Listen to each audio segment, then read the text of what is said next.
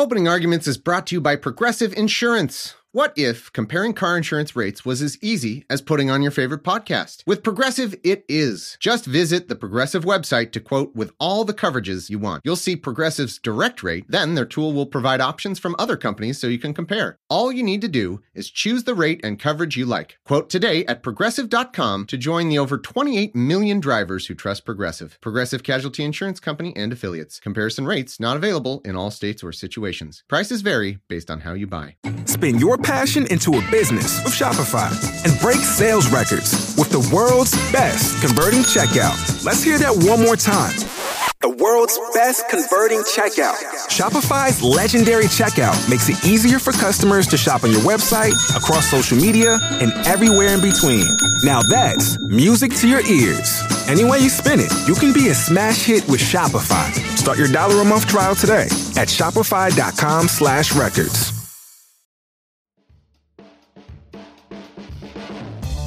I'll have you know, the contents of that dumpster are private. You stick your nose in, you'll be violating attorney dumpster confidentiality. I just wanted to say hello. Oh.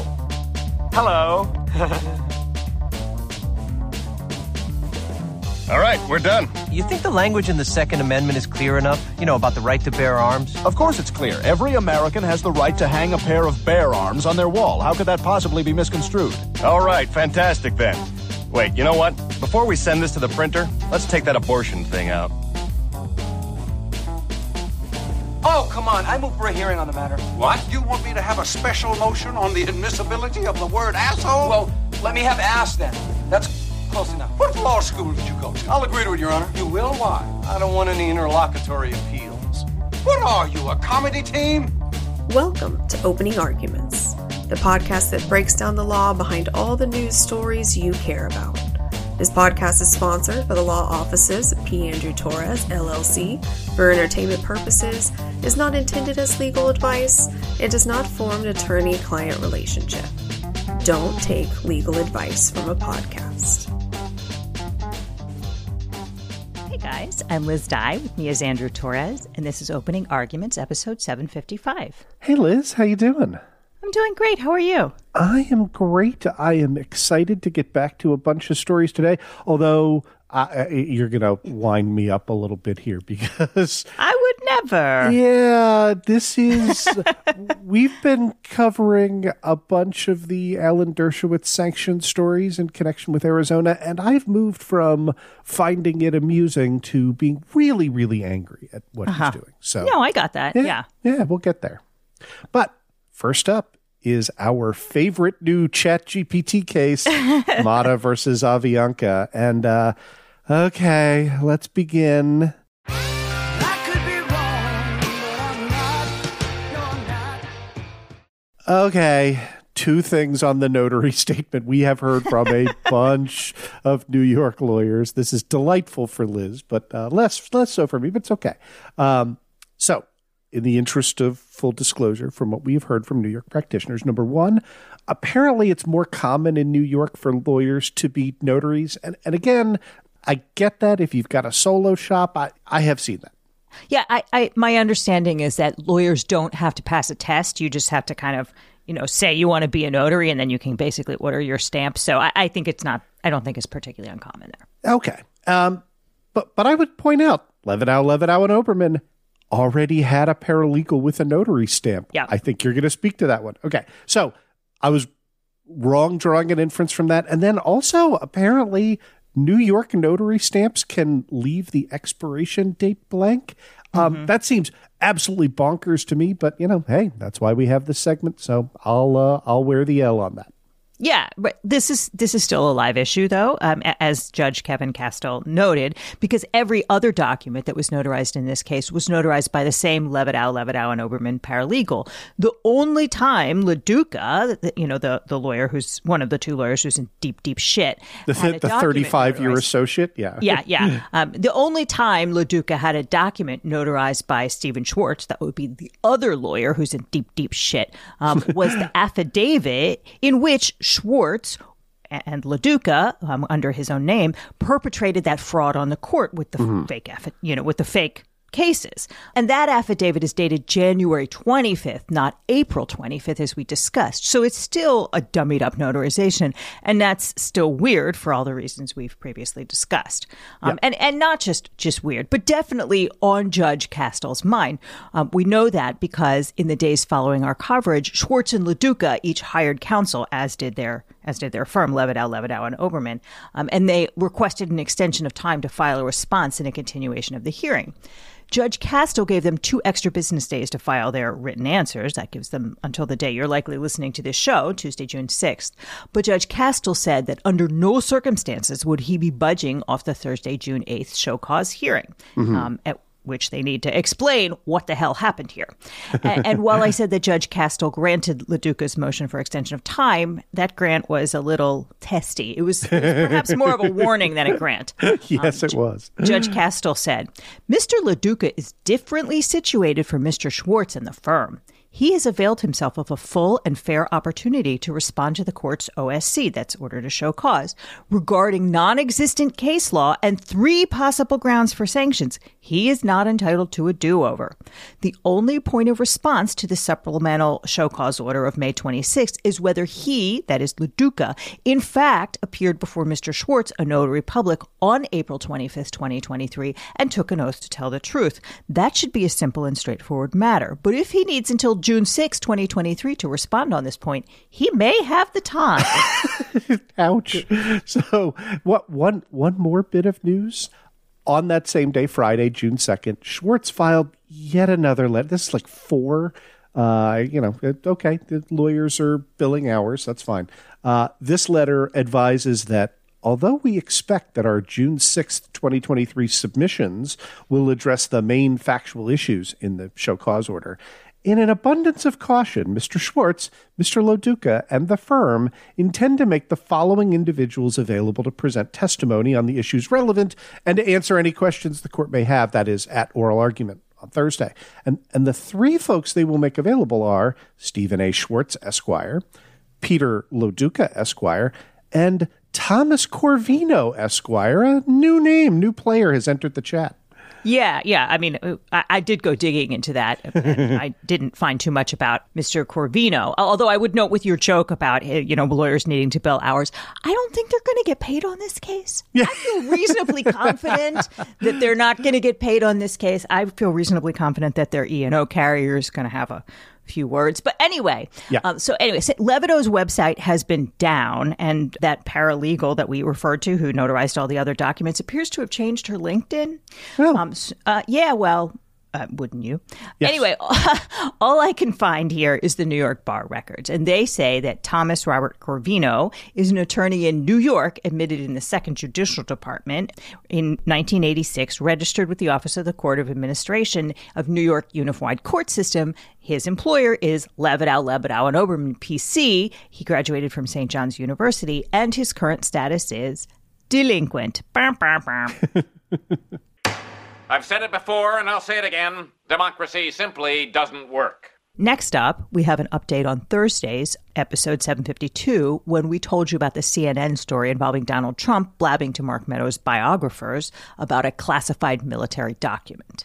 Yeah, and last week when we covered it, the significance of the story related to Trump's potential defense to a charge under 18 U.S.C. Section 793E, right? That's the Espionage Act. And that defense, right, that Trump has been flogging since day one is that he can declassify documents with his mind, not that the classification status matters for purposes of the Espionage Act, but whatever. So essentially, when the story first broke, the interview tended to show that Trump was well aware that he could not declassify documents with his mind because he said, oh, I didn't declassify that document. I can't share it with you. So important to show that Trump is lying, but, since Trump is breathing, I didn't think it was that significant a story.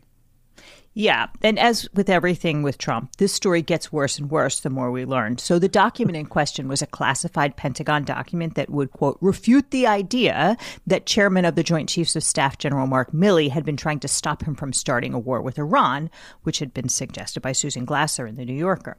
Yeah. According to Hugo Lowell of The Guardian, Trump had his assistant Margot Martin tape that interview since he doesn't trust the media to accurately report what he says. When special counsel Jack Smith subpoenaed her laptop, he found that recording in which Trump was, telling the reporters that he regrets that the documents are still classified and he wished he'd declassified before he left the White House. And importantly, he implied that he still had that document in his possession, which would tend to show that he not only retained it, but he was aware that it didn't become magically declassified when he pocketed it or by some subsequent act of telepathic transubstantiation. So over the weekend, CNN reported that the document referred to on tape was not turned over to Jack Smith's investigation. And since prosecutors subpoenaed any and all documents and materials related to Mark Milley, that would be Trump's chairman of the Joint Chiefs of Staff, and Iran, including maps or invasion plans, that's not great news for Trump. And apparently Smith's prosecutors spelled out very slowly and carefully to Trump's lawyers that they were asking for this document and others like it. So perhaps it was kept in that room that Evan Corcoran said in his notes that he was waived off from searching for classified documents in response to that DOJ subpoena. That was reportedly in the notes handed over to the grand jury after U.S. District Judge Beryl Howell overrode Trump's claim of attorney-client privilege under the crime fraud exception. Yeah. There is no doubt to me that, if this document exists, Jack Smith's office has copies of it from any number of other sources. So now, instead of the Iran document just, refuting a dumb defense that Trump intended to offer, it seems as though it could be affirmative evidence of the mens rea requirement, right? That Trump willfully retained documents related to the national defense and that he did it, knowing they were still classified. Yeah. And I just want to jump in here. I want to play you guys a little tape because we've talked about how Trump's lawyers are kind of losing their shit as they realize that an indictment in the documents case is probably heading down the pike. In fact, Trump was screaming about it on Truth Social. I'm going to spare you guys that one. But I'm going to play you a little clip of Timothy Parlatore because he's got some interesting interpretations of the statute. There are a lot of additional problems or procedures that you have to go through with that type of a case, and especially when it's, politically sensitive. And I know not a lot of people are going to agree with this, parallel, but to me, even if he did a lot of the things that they're saying that he did, prosecuting him, there are the same reasons why you wouldn't want to prosecute him as to why back in 2016, I was of the opinion that Hillary Clinton shouldn't be prosecuted, because there are all of these other problems. You have to, classification is not binding on the jury. Yeah. You have to actually take these documents, show them to the jury, and then prove to them that it constitutes national defense information. In doing so, you're putting classified things. Exactly. So I don't know if you guys caught that at the end where he said classification is not binding on the jury. And, Chuck Todd's just going like, oh, yeah, exactly. You have to actually take those documents, show them to a jury and prove to them that it constitutes national defense information. First of all, Tim Parlatore doesn't know what Donald Trump's going to be charged with. And no, the classification status of a document is not a question for the jury. It either is classified or it is not. Tim Parlatore is... Good luck. He's the lawyer that just noped out because he said he couldn't work with Boris Epshteyn, and it was all Boris Epstein's fault that everything was going sideways. So good luck with that, buddy. Yeah. I couldn't work with Boris Epshteyn either, so, fair enough. Okay. Girl, same. Keep trying. Silence, or you'll be held in contempt of this court. I have nothing but contempt for this court. Okay. And in our final quick update, Andrew, the stories we cover are intersecting. Specifically, there was an article in Business Insider suggesting that Guo Wengui, a.k.a. Miles Kwok, may have been the one who posted bail for everybody's favorite astronaut, congressman, Jewish, Holocaust rabbi, right? I don't know what else he is. He's got like 15 race jobs. Car driver, yeah. volleyball player at Baruch College. Anyway, George Santos. About that one. No, he really did say he was like, and he got a knee injury. It was so crazy. Anyway, he, somebody posted George Santos's $500,000 bond a couple of weeks ago. And there's been this dispute as to who did it. And now Business Insider suggests that perhaps it was Miles Kwok, Steve Bannon's sugar daddy. And H Coin to the Moon author. Yeah, maybe we can play that as our outro today. Oh, I love it so much. Okay, so here's the backstory. On May 10th, 2023, Representative Santos was arraigned before Magistrate Judge Ann Shields, and the conditions of his release were set. Those conditions included a $500,000 unsecured bond, which was to be co-signed by three unidentified sureties other than Santos himself. Those are basically guarantors that he's going to, show back up. Those names have not yet been made public. Various members of the media have intervened in the case and moved to unseal the names of the guarantors so we can see if Kwok is indeed one of them. That's really two legal issues. One, is the public entitled to know who Santos's backers are? And two, if it is in fact Steve Bannon's sugar daddy Miles Kwok, a.k.a. Guo Wengui, who bailed out Santos, what's the significance? So let's take those in order. So first, under the Second Circuit precedent, right, which is binding, the court balances the individual's right to privacy with the public's right to know, right? That's very traditional. It's a three-part test. One, the degree to which the subject matter is traditionally considered private rather than public. Two, the nature and degree of the injury, and three, the reliability of the information in the record. And again, the law here seems pretty solid on all three of those factors. Just for example, the court recently unsealed the names of the sureties in the Sam Bankman-Fried, that's the FTX indictment. So yeah, like this is the kind of thing under those factors that we tend to want to know. So fine. Either Santos or the government or both of them could oppose that motion. Santos clearly is going to oppose it, but his response isn't due until Monday, June 5th, which is after this recording. The government has already weighed in, however, and it doesn't give a shit, basically, which seems like it's not a great sign for Santos. The government said the defendant moved to redact the names of the sureties on the bond. The government took no position on that request, which the court granted. The sureties were not identified on the publicly available order setting conditions of release and appearance bond. The instant motions filed by various news outlets seek to unseal the sureties' names. The government continues to take no position on the public disclosure of the sureties' names and thus takes no position as to the pending motions. Yeah, and look, this isn't just to, satisfy our curiosity, make for great OA content. No, I'm not mad about it, though.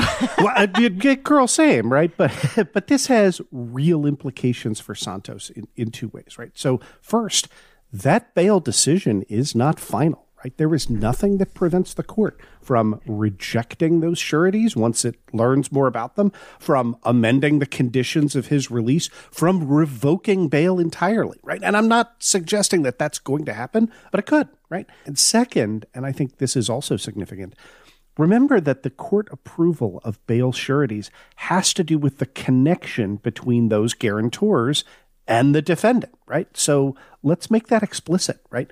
To be an effective surety, the individuals must have a sufficient relationship to Representative Santos to deter him from, not just fleeing the jurisdiction, right? Otherwise, he could peace out and not care that the guarantors are going to default. So if it is Kwok, and look, it's not going to be Kwok himself. It's going to be, one of his minions. He's got a lot of people who work for him. But if it is somebody related to Kwok, we will see an argument in open court about whether these minions or Kwok himself has a sufficiently close relationship with George Santos to function as a real guarantor. And that would be fascinating. Can't wait for that one. And just to give a hint about this, we do not know Kwok's relationship to Santos, but we know that Santos sure seems to like Kwok an awful lot. Here's some audio that Santos recorded in his car. I apologize. It's a step down from the usual audio quality you've come to expect here at OA, but I think you'll want to hear this one. Miles Guo is a political prisoner of the CCP inside of the United States. Let that sink in. Free Miles Guo. And we'll be back after this brief ad break.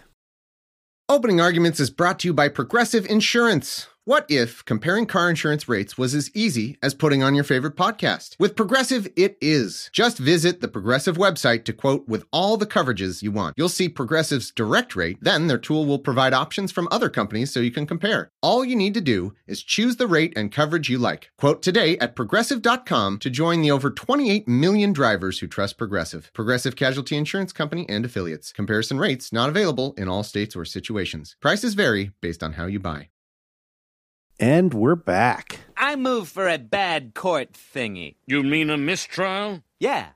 That's why you're the judge and I'm the law-talking guy. Okay, for our main story, buckle up, because we've covered this a bunch, but mainly we've been laughing at Alan Dershowitz's bad arguments, and I've changed my mind on that, right? I am now really, really angry. I mean, I'm still laughing, but here's what Dersh is doing. He is trading on his name to try and craft a special set of rules for old lawyer, law professor sellouts at Ivy League universities like Alan Dershowitz, right? So let's set the stage.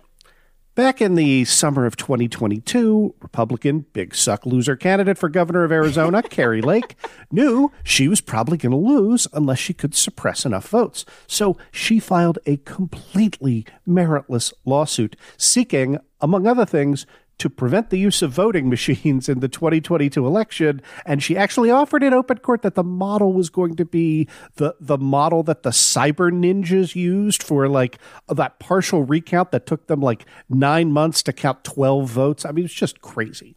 Right, right. I mean, it wasn't it wasn't 12 votes. Okay. It was the entirety of Maricopa County, which is where they keep the people in Arizona. But it did take them months and months and months and was a total sham. Yeah. So that wasn't a great model, particularly considering Arizona law says that you have to report to the Secretary of State within whatever it is, 30 days. Right. Anyway, but what your reference to, among other things that she alleged, is doing quite a lot of heavy lifting because Kari Lake's lawyers set out in paragraph 143 of their complaint all the things that they wanted, and it did not include a pony, but, you know, sure, why not? Yeah. They wanted that ballots are cast by voters filling out paper ballots by hand. The ballots are then placed in a sealed ballot box. Each ballot bears a discrete, unique identification number, which is made known by election officials only to the voter, so that the voter can later verify whether his or her ballot was counted properly. All ballots will be printed on specialized paper to confirm their authenticity. Through a uniform chain of custody, ballot boxes are conveyed to a precinct-level counting location while still sealed. With party representatives, ballot boxes are unsealed one at a time, and ballots are removed and counted in batches of 100, then returned to the ballot box. When all ballots in a ballot box have been counted, the box is resealed with a copy of the batch tally sheets left inside the box, and the batch tally sheets carried to the tally center with a uniform chain of custody.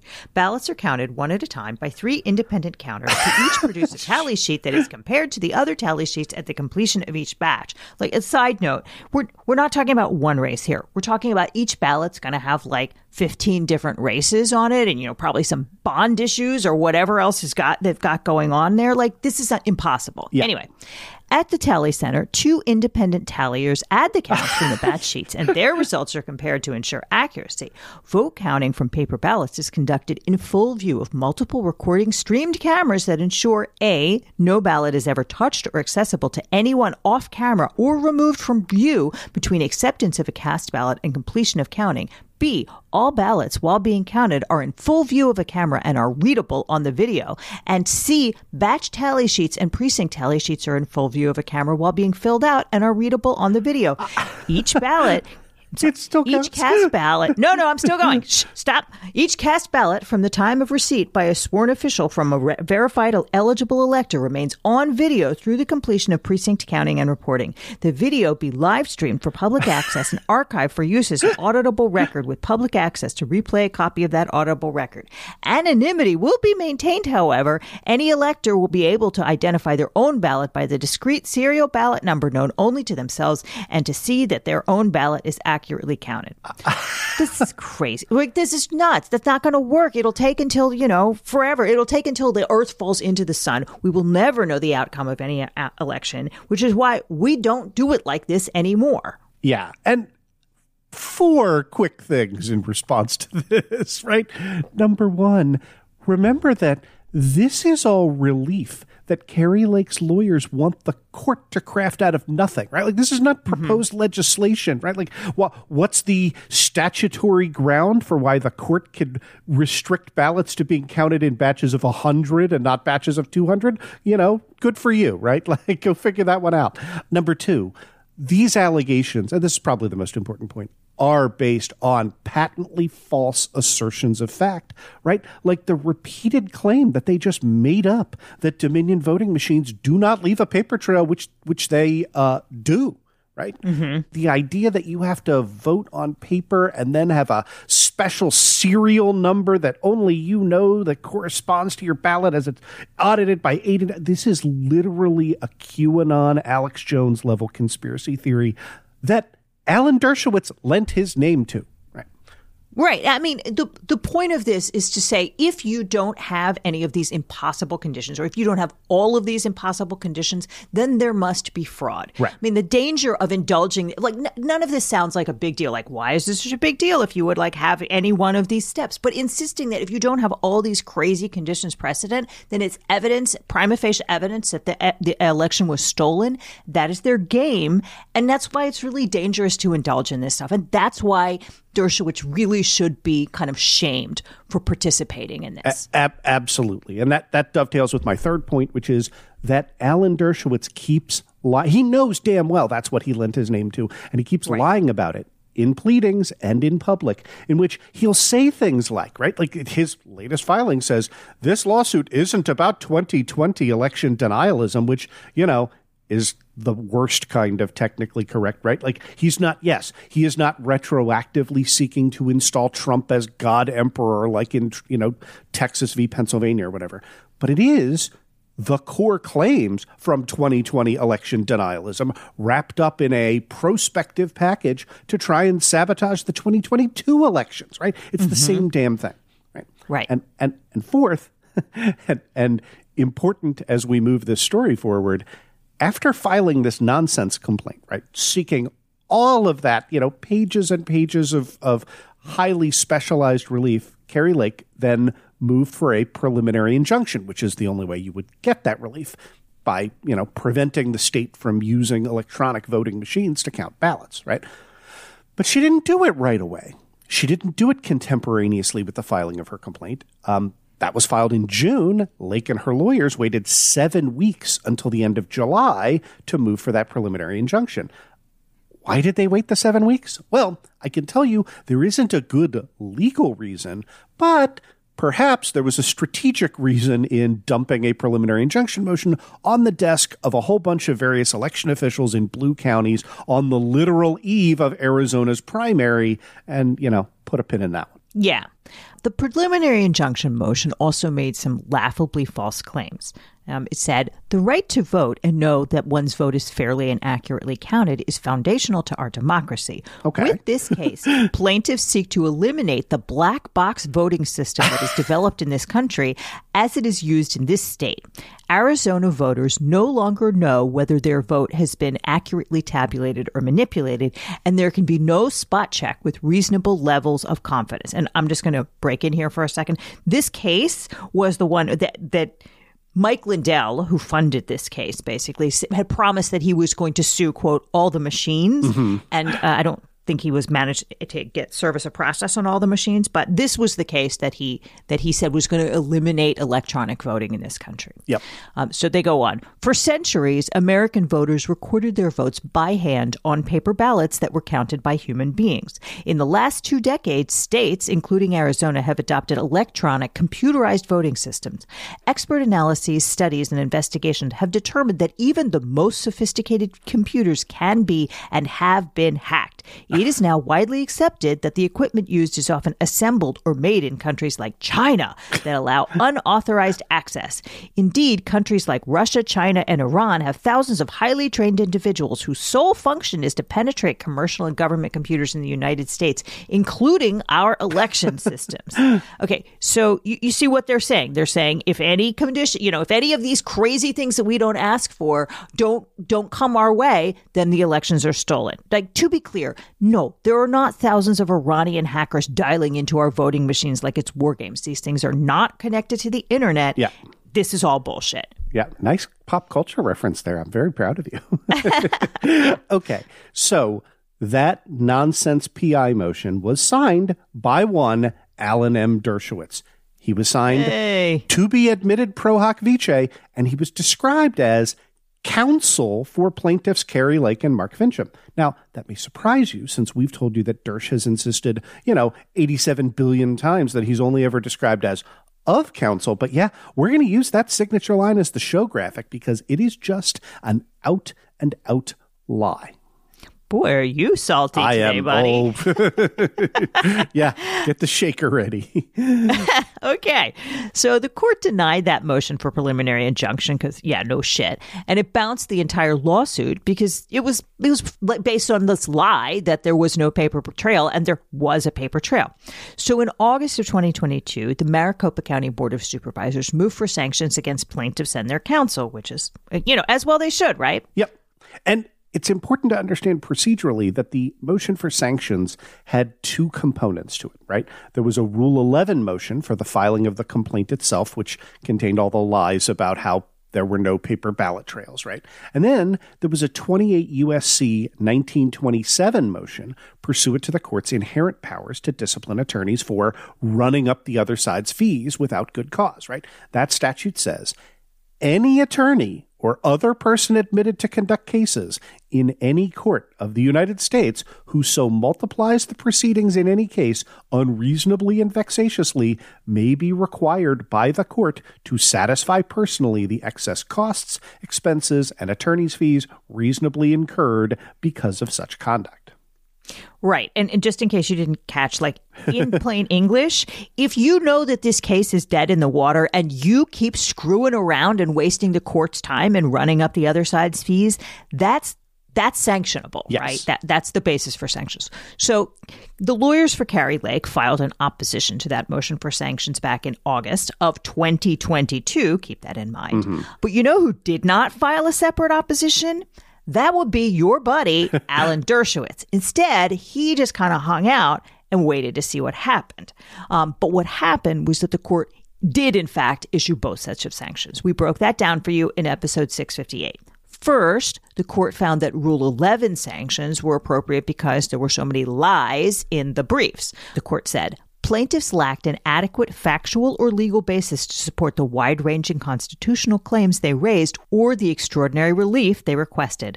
Plaintiffs filled the gaps between their factual assertions, claimed injuries, and requested relief with false, misleading, and speculative allegations. Plaintiffs presented mere conjectural claims of potential injuries. Rule 11 requires more. Hear, hear. Rule 11 is when they, sanction your lawyers for filing such crap.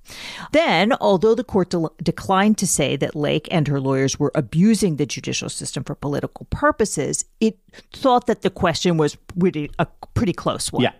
It said, it should be clear, however, that the court does not find that the plaintiffs have acted appropriately in this litigation. The court shares the concerns expressed by other federal courts about misuse of the judicial system to baselessly cast doubt on the electoral process in a manner that is conspicuously consistent with the plaintiffs' political ends. I think that's fairly self-explanatory, but he's basically saying quit using the court for your political bullshit.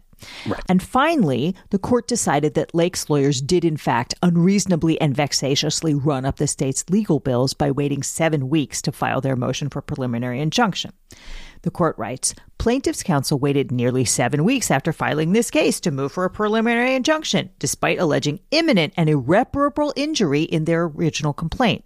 By the time of the MPI hearing, that's the motion for preliminary injunction, on July 21, 2022, the midterm election was fewer than 4 months away. As noted, the relief plaintiffs requested was remarkable and perhaps unprecedented. And as the Maricopa County defendants note, the timing of plaintiffs' motion for preliminary injunction resulted in, quote, wasting the time of election employees on the eve of the August 2022 primary election and forcing the unnecessary expenditure of taxpayer resources. Further, plaintiffs' counsel filed a motion for preliminary injunction soon after counsel for the Maricopa County defendants notified them as to the frivolousness of plaintiffs' claims and the applicable bars to relief, including the Purcell Doctrine. That's a Supreme Court ruling that says you don't screw with elections on the eve of elections because it makes for chaos, okay? Right. Plaintiffs should have heeded the warning. In dismissing plaintiffs' claims, the court found that the relief plaintiffs sought would not just be challenging for Arizona's election officials to implement. It likely would be impossible under the extant time constraints. Yeah, as well it would be, right? Like you detailed all of this that would completely revamp and overhaul how votes are counted in Arizona, and to spring that on Maricopa County, you know, a week and a half before a primary and even 4 months before a general election, it's just, you know what you're doing. You're not, there's no way you could have put in these 800 independent monitors and the streaming services and, you know, nonsense.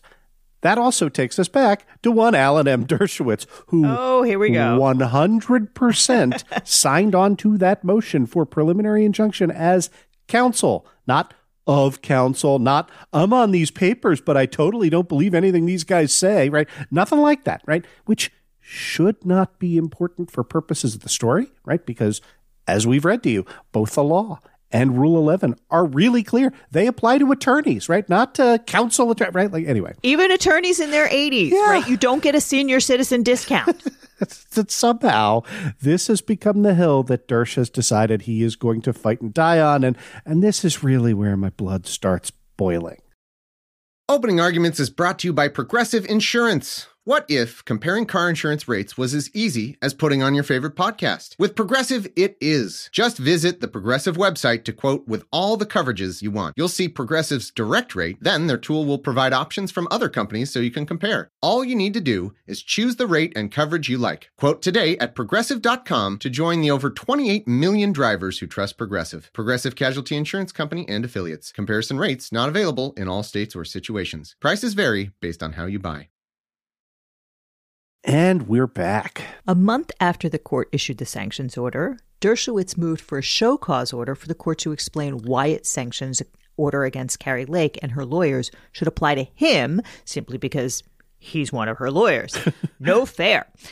We broke that down in episode 673, and it was pretty funny because it seemed pretty clear that the court was going to reaffirm that and her lawyers meant, yes, you too, Alan. Dershowitz's argument in a nutshell was and is that he only appeared of counsel in this case and not counsel. So he's not really one of Kari Lake's lawyers. He's just of counsel and also, P.S., he is old. Please don't sanction. Right. To be clear, this argument is beyond frivolous. It is not tied to the words of either Rule 11 or Section 1927, which apply to lawyers. There are no magic words that let you as a lawyer get paid by a client to do frivolous and vexatious stuff, but somehow not be responsible for it. And even if there were, Dersh didn't always use those magic words, which is, you know, why I had to stop to explain that whole signing the motion as counsel, not of counsel thing that, you know, kind of broke my brain a little bit. Yeah, I noticed. You'll be all right, buddy. Yeah. Anyway, the court, which has not only proceeded very cautiously on the whole sanctions issue, but shown exceedingly strong deference to Alan Dershowitz because he's Alan Dershowitz, instead allowed the parties to fully brief Dersh's motion and scheduled a hearing on May 24 that gave Dersh the very most he could have possibly hoped for, right? The court took the motion under advisement rather than saying, come on, Alan, you know, get out of here. And that brings us to today, because if you're asking yourself, having already gotten improper second bite at the apple to relitigate sanctions issued half a year ago, did Alan take the win and wait to see what would happen like the rest of us? But the answer is no. Yeah. Instead, a week later, Dershowitz filed a supplement to record. Andrew, what the hell is this? Okay, I can tell you either what it should be or I can tell you what it really is. I think you should tell us both. Okay, fair. So what it should be is a notice of supplemental authority that alerts the court to pertinent and significant authority case law that arises after, you know, in this case, for example, an oral argument has occurred, right? So in a hypothetical, if the hearing was on May 24th and the Supreme Court issued a relevant ruling on May 30th while that motion was still pending, it is perfectly reasonable to alert that court to a new development. right? To say, hey, didn't know about this case because I can't travel through time. Here you go, right? Mm-hmm. But what's not reasonable to do is to come back and say, hey, you know, I know we had 5 months of briefing and an entire day-long oral argument on my motion, but I still have more stuff I want to say to you that I didn't get to say during oral argument. And that's what this really is. So it is, as you foreshadowed, Alan Dershowitz's third bite at this of counsel apple. And I guess he's just decided to save the dumbest and most abusive of the arguments for last. Wow, harsh. Yeah, no, it's, yeah. He begins by doing something that is truly ugly, right? Which is essentially to blame the clerk's office for the fact that he signed off on this conspiracy theory level bullshit, right? I wish I was making this up, but here's what he actually said.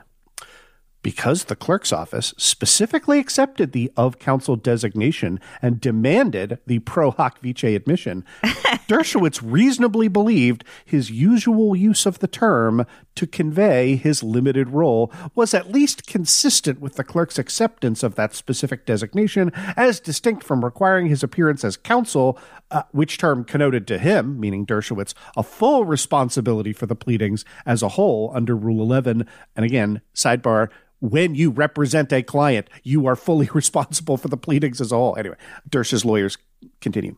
We contend the of counsel designation so accepted clearly imported to Dershowitz a much narrower scope of involvement being conveyed to the court and not a full endorsement of all points and positions beyond his limited contribution as a constitutional scholar. If the clerk's office believed there was no difference between the of counsel and counsel designation, it appears to us they should have not accepted the of counsel designation at all or advised Dershowitz directly that he was held nonetheless to the standard of Rule 11 as to all pleadings and positions despite this designation. And then they say, oh my God. Yeah. These are their words. In fairness, his of counsel filing should have been rejected outright. Right? That is, it was so unfair to Alan Dershowitz to let him sign on with, you know, whatever words he wanted to use there, if there is no such designation that is acceptable. But by not doing so, it is fair to at least accept that Mr. Dershowitz honestly believed there was a distinction drawn or that he would simply be required to sign on as counsel, period. Had this been clear to him, he would obviously have refused to sign on at all. Okay. I got to jump in here. Like, you already were getting an extra bites at the apple, but judges are pretty protective of their staff, and saying, I'd like to blame your courthouse employees is a bad, bad move. Yeah. And I think we're going to get to how Maricopa County decided to respond in a second. But look, I also need to take issue, right? It is far from obvious that Dershowitz, had he been required to sign on as counsel, would have, not done so. Like, he's running around defending Mike Lindell in multiple lawsuits, Kari Lake in multiple lawsuits. Like, he knows who he's in bed with. Okay. Right. And when they said they told him you have to enter an appearance pro hoc vice, and he said, okay. Exactly right. Yeah. And look. Alan Dershowitz has been practicing law since the late Cretaceous, right? He knows damn well that the clerk's office is staffed by non-lawyer professionals. They do not give advice to lawyers who file in front of them. They just do their damn jobs. You can call yourself Alan Dershowitz Esquire. You can call yourself Alan Dershowitz of counsel. You can call yourself Alan Dershowitz, Emperor Norton II of San Francisco, right? Like, they just accept your papers. And even if the clerk's office were staffed by lawyers, they would not have had the lifetimes of experience that Alan Dershowitz has in knowing whether the ethics rules apply to him or not. Oh, I'm still worked up. That's okay. You just take a breath a second. Okay. I'll take over. Thank you. So here's how the Maricopa County defendants put it in their opposition. They wrote, remarkably, Dershowitz seeks to shift responsibility for his failings to this court's clerk's office. He claims that the clerk's office, quote, demanded that he seek pro hoc vice admission as if someone from the clerk's office forced him to participate in this litigation. And Dershowitz then appears to blame the clerk's office for not advising him of his ethical responsibilities under Rule 11 and appears to claim some type of detrimental reliance because the clerk's office allowed him to use the designation of counsel on some of his filings. Note that it was not all of his filings. Right. But the clerk's office is not Dershowitz's attorney and had no obligation to advise him of the legal ramifications of signing filings made to the court or what designations to use or not to use. That's supported by a citation to footnote 2, which in turn quotes the court's website, which lists the assistance that the clerk's office can and cannot provide to litigants and counsel, including, quote, "We cannot tell you what words to use in your court papers," which would seem to be fairly dispositive. There's also this. And to be clear, Dershowitz chose to participate in the litigation and signed the complaint and motion for preliminary injunction, not any of the dedicated public servants in the clerk's office. His blaming of the clerk's office is bizarre. As an attorney, Dershowitz is an officer of the court, and such officers do not blame clerks for the decisions that they, the attorneys, make. Officers of the court take responsibility for their actions, or at least they should. This argument is absurd. Ouch.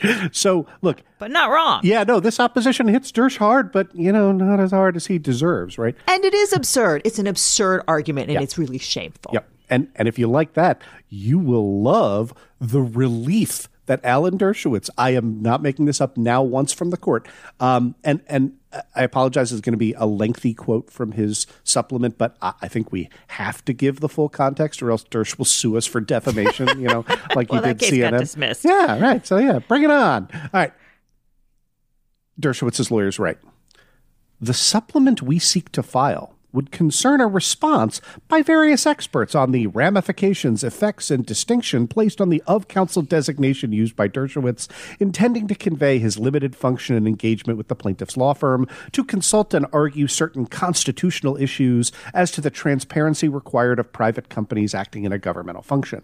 The supplement would thus focus on exactly how such a limited expert consultant should properly participate in a litigation matter to avoid general sanctions for conduct on which he was not engaged, and whether such limited participation is appropriately conveyed by the designation of counsel so as to avoid sanctions being assessed against such counsel participating in a limited role.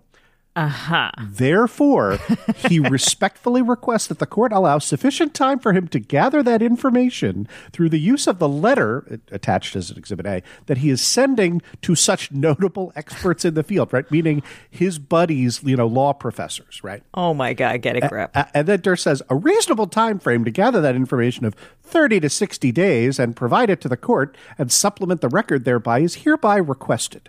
Issues posed by the choices available to Dershowitz in such a circumstance appear to be a proper subject for a law review or a formal ethical opinion by the bar to lend guidance on a subject not at all presently clear.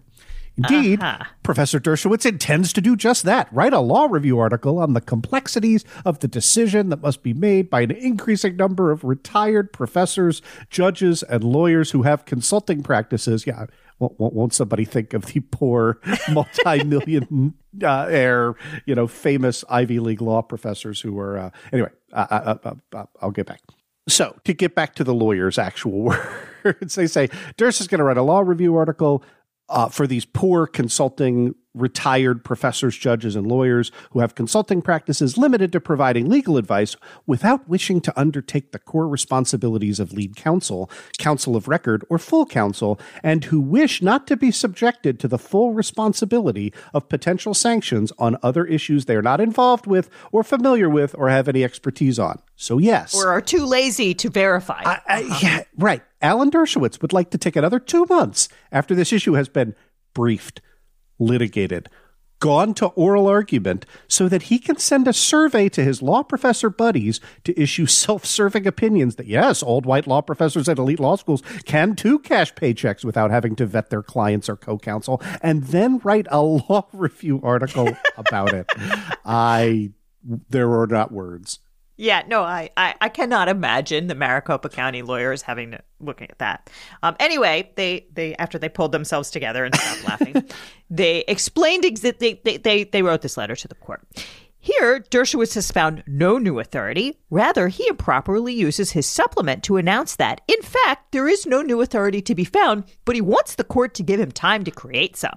Specifically, Dershowitz wants to write a law review article, which presumably will support Dershowitz's position that he is somehow exempt from the ethical rules that apply to all attorneys who sign filings made to a court. Dershowitz will then presumably cite his law review article to this court to argue that he should not be sanctioned for signing on to a complaint and motion for preliminary injunction that this court found made false, misleading, and unsupported factual assertions with claims for relief, which did not have an adequate factual or legal basis grounded in a reasonable pre-filing inquiry in violation of Rule 11 and 28 U.S.C. Section 1927. Which, you know, that, clearly that's what he wants.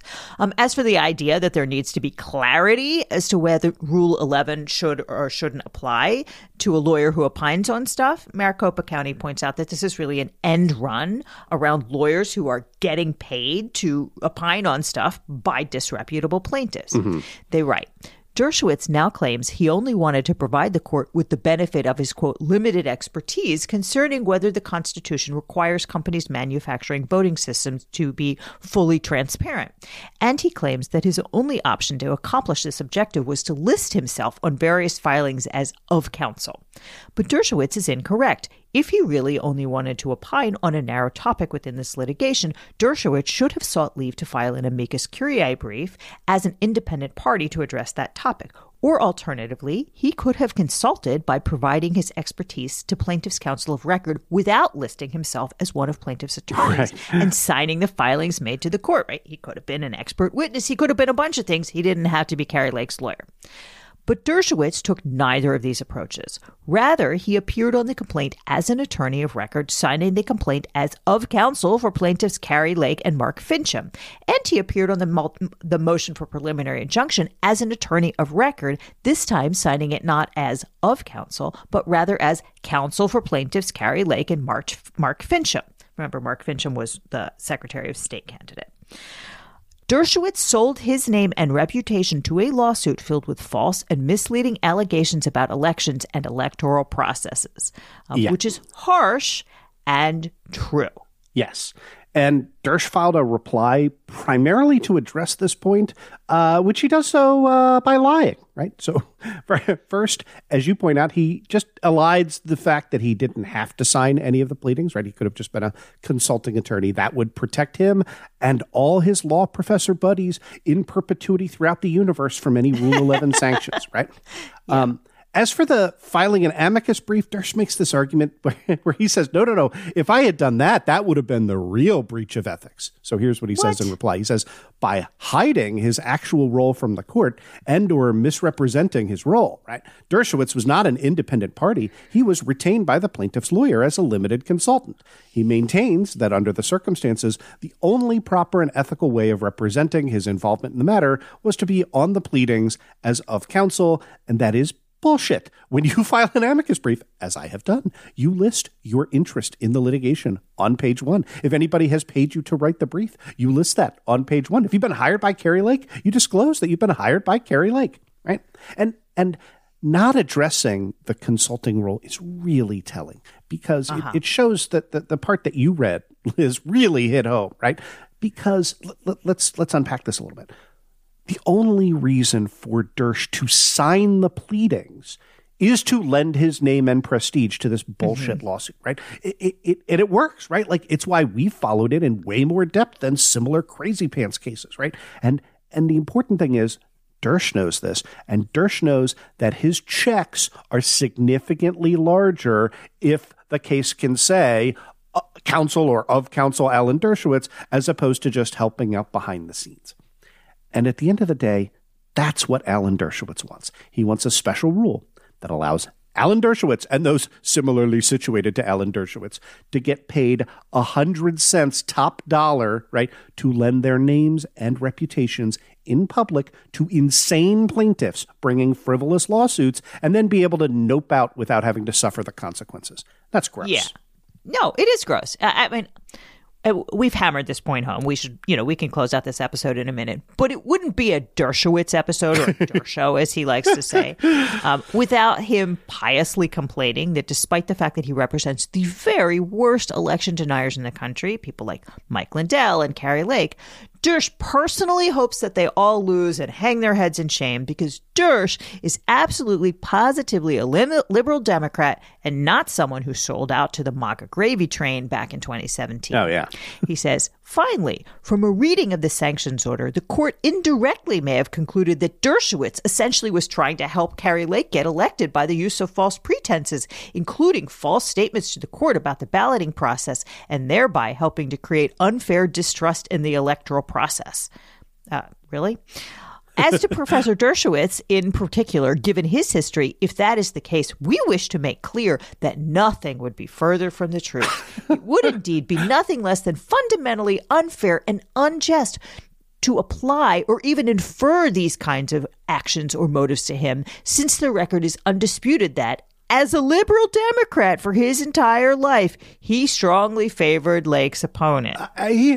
Strongly favored Lake's opponent. But, you know, if this suit had had merit, would have been instrumental in putting rules into place that would have depressed voter turnout for Lake's opponent. So, spare me the crocodile tears, Alan. Yeah, I mean, let's be clear here. The argument that he's making is that he's making the same argument that the ACLU makes when it says, no, we have to kind of represent the most reprehensible people because the principle of free speech is that important, right? We're free speech absolutists. And you can agree or disagree with that one, but you can understand that it is a principled argument, right? But he is making that argument in a totally disingenuous way. He's saying, well, I just had to weigh in on these constitutional issues, and that's why I threw my lot in with these people who are attempting to make the public distrust our electoral system.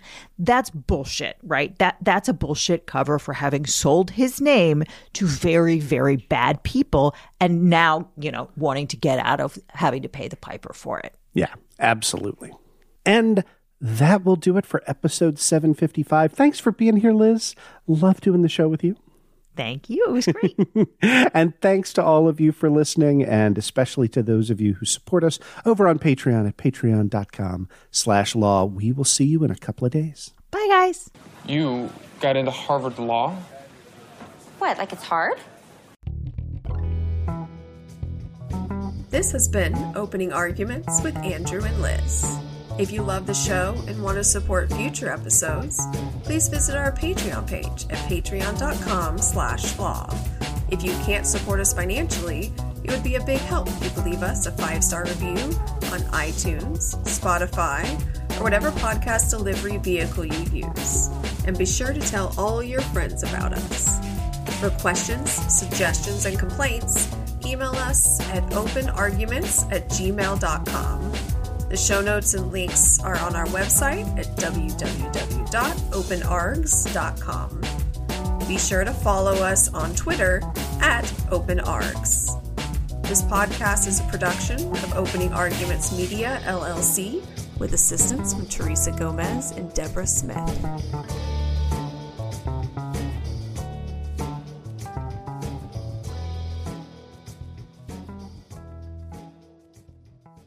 Opening Arguments is a production of Opening Arguments Media, LLC. Copyright 2023. All rights reserved.